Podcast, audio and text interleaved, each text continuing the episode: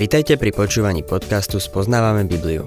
V každej relácii sa venujeme inému biblickému textu a postupne prechádzame celou Bibliou. V dnešnom programe budeme rozoberať biblickú knihu Príslovia.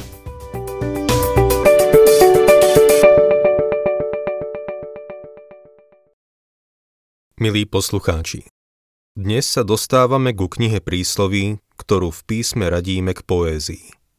Ďalšie knihy, ktoré radíme k poézii, sú Job, Žalmy, Kazateľ a Veľpieseň. Spolu tvoria to, čo nazývame hebrejská poézia, ale kniha prísloví sa od ostatných odlišuje. Príslovia napísal Šalamún. Vlastne je autorom nasledujúcich troch kníh. Prísloví, kazateľa a veľpiesne.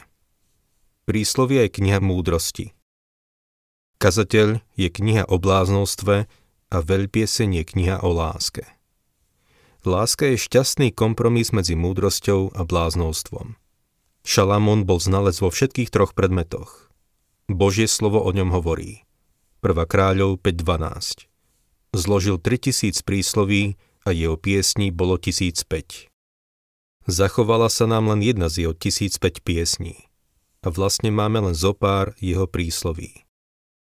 Ďalej v 1. kráľov v 13. a 14. verši čítame – Hovoril o stromoch, a to od libanonského cédra až po izop, čo rastie na múre. Ďalej hovoril o zvieratách, o vtákoch, o plazoch a rybách. Šalamúnovú múdrosť prichádzali počúvať ľudia zo všetkých národov a všetci pozemskí králi, ktorí sa dozvedeli o jeho múdrosti. V knihe prísloví máme Šalamúnovú múdrosť. Príslovie je výrok, ktorý ostrým a jadrným spôsobom vyjadruje konkrétnu pravdu. Sú to krátke vety prameniace z dávnych skúseností.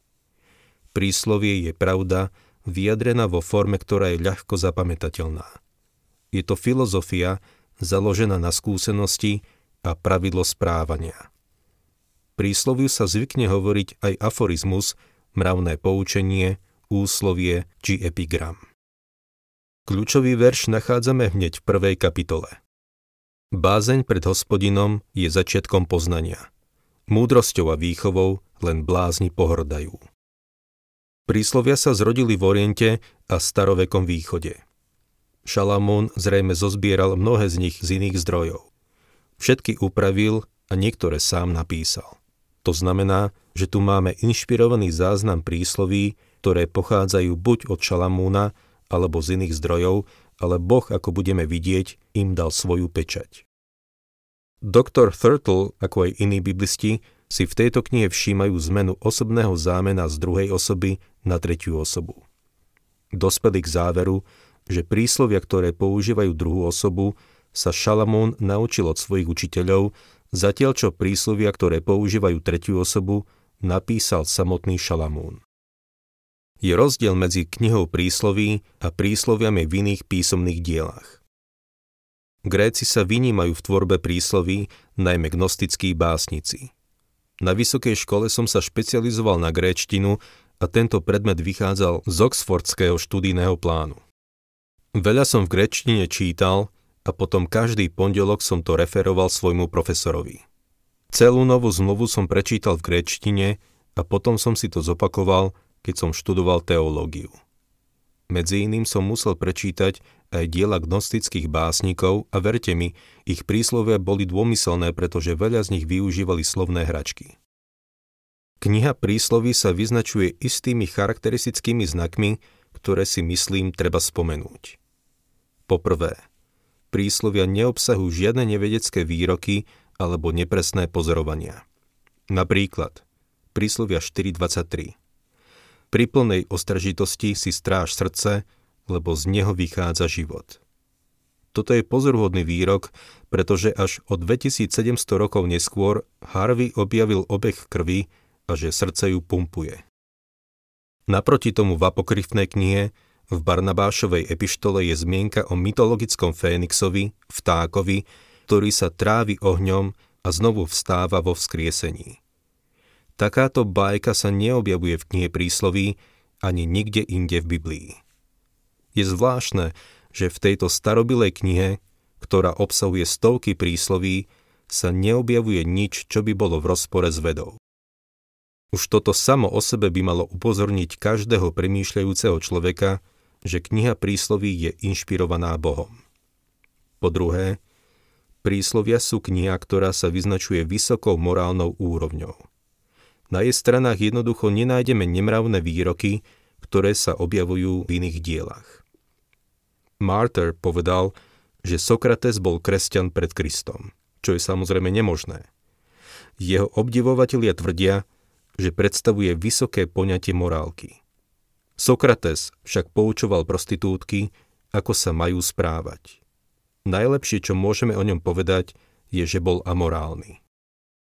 Po tretie, príslovia si navzájom neodporujú pričom ľudské príslovia často stoja proti sebe. Napríklad, kto zaváha neberie, je v protiklade s príslovím dvakrát meraj a raz reš. Odporujú si, lebo ľudia uvažujú odlišne. Avšak v knihe prísloví nenájdeme rozpory, lebo je inšpirovaná Bohom. Na prvý pohľad sa zdá, že kniha prísloví je zbierka výrokov bez zvláštneho usporiadania, že ich môžeme len tak čítať. Poviete si, konečne som našiel knihu v Biblii, kde si môžem vytiahnuť jeden veršík, neprihliadať na jeho kontext, zarámovať si ho a zavesiť na stenu. Myslím si, že niečo také nemôžeme robiť ani s prísloviami. Nazdávam sa, že táto kniha rozpráva príbeh, čo budeme vidieť, keď budeme touto knihou prechádzať. Je to príbeh o mladom človeku, ktorý sa púšťa do života. Prvú lekciu dostáva v prísloviach 1.7, čo je kľúč k tejto knihe. Bázeň pred hospodinom je začiatok poznania, múdrosťou a výchovou len blázni pohrdajú. A čítajme ďalej 8. verš. Syn môj, počúvaj otcovo napomenutie a nepodceňuj matkino poučenie.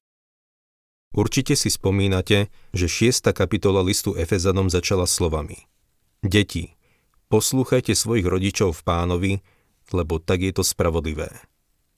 Tu v starej zmluve to máme znovu. Tento syn musí začať svoj život tým, že bude poslúchať svojich rodičov. Tam život začína a tam prijíma dôležité lekcie do života. Rodičia sú jeho prví učitelia. Vlastne mama a otco sú pre ňo ako bohovia. Spomínam si, ako sme raz išli celú noc autom, keď ešte naša dcéra bola maličká. Nevedela zaspať, tak sme jej dali fľašku teplého mlieka a posadili medzi seba. Vtedy ešte neboli bezpečnostné pásy ani detské sedačky. Nikdy na to nezabudnem.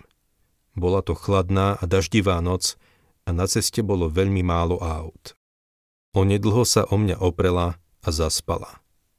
Mala vo mne úplnú dôveru. Povzdychol som si. Ach, pane, pomôž mi, aby som ti dôveroval, ako ona dôveruje mne. Pre malé dieťa, keď vyrastá doma, sú jeho rodičia ako bohovia. Je však dôležité, aby otco a mama konali tak, ako Boh chce.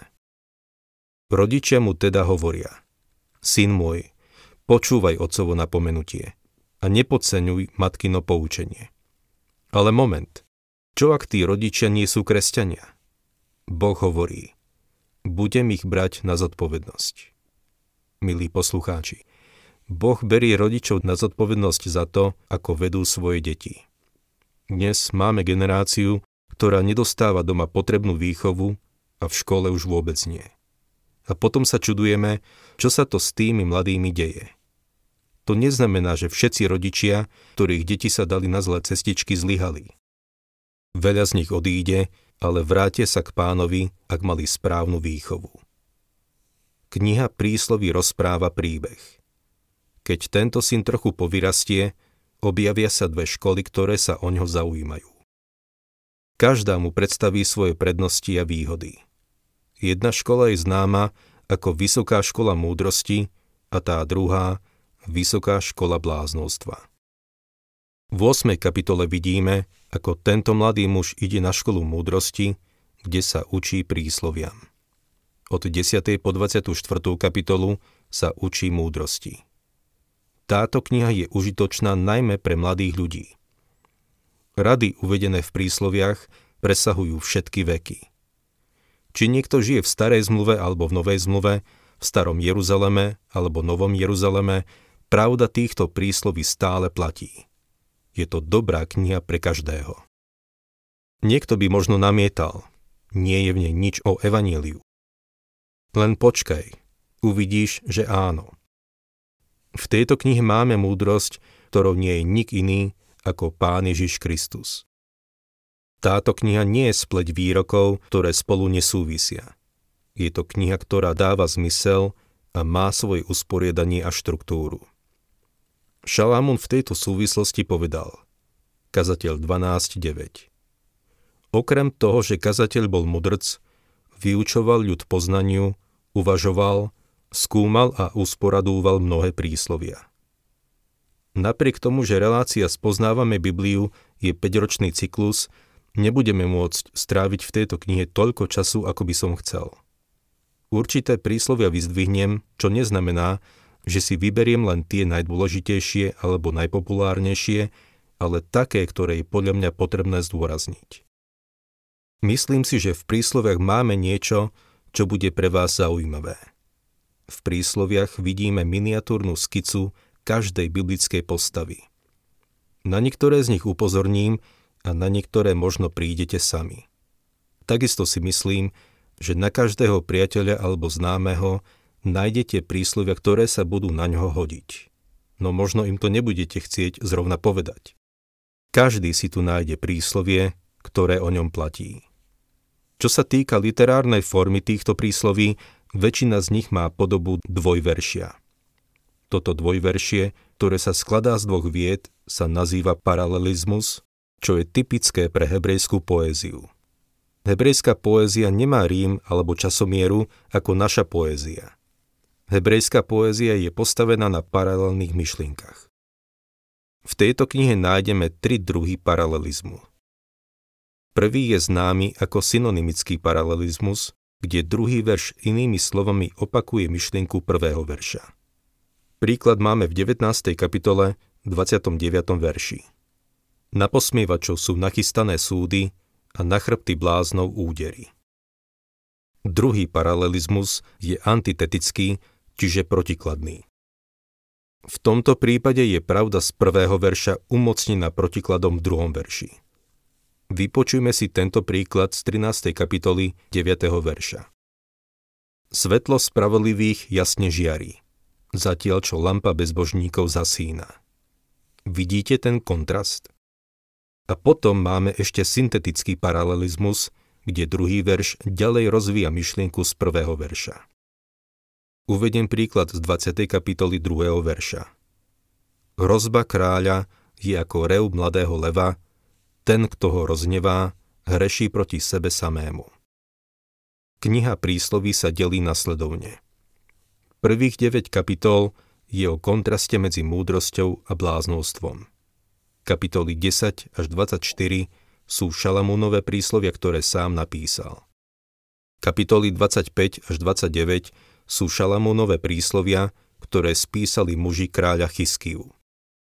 30. kapitola obsahuje príslovia neznámeho mudrca menom Agúr. V 31. kapitole sú príslovia matky kráľa Lemuela.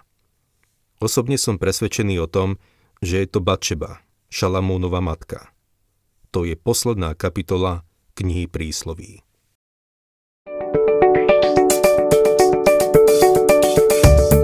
Ak sa vám páči program Spoznávame Bibliu, budeme radi, ak ho odporúčite svojim známym a dáte like, alebo nás začnete sledovať na facebookovej stránke Spoznávame Bibliu. A ak vás niečo oslovilo alebo zaujalo, napíšte nám cez Facebook alebo na adresu spoznávame.bibliu zavinač gmail.com.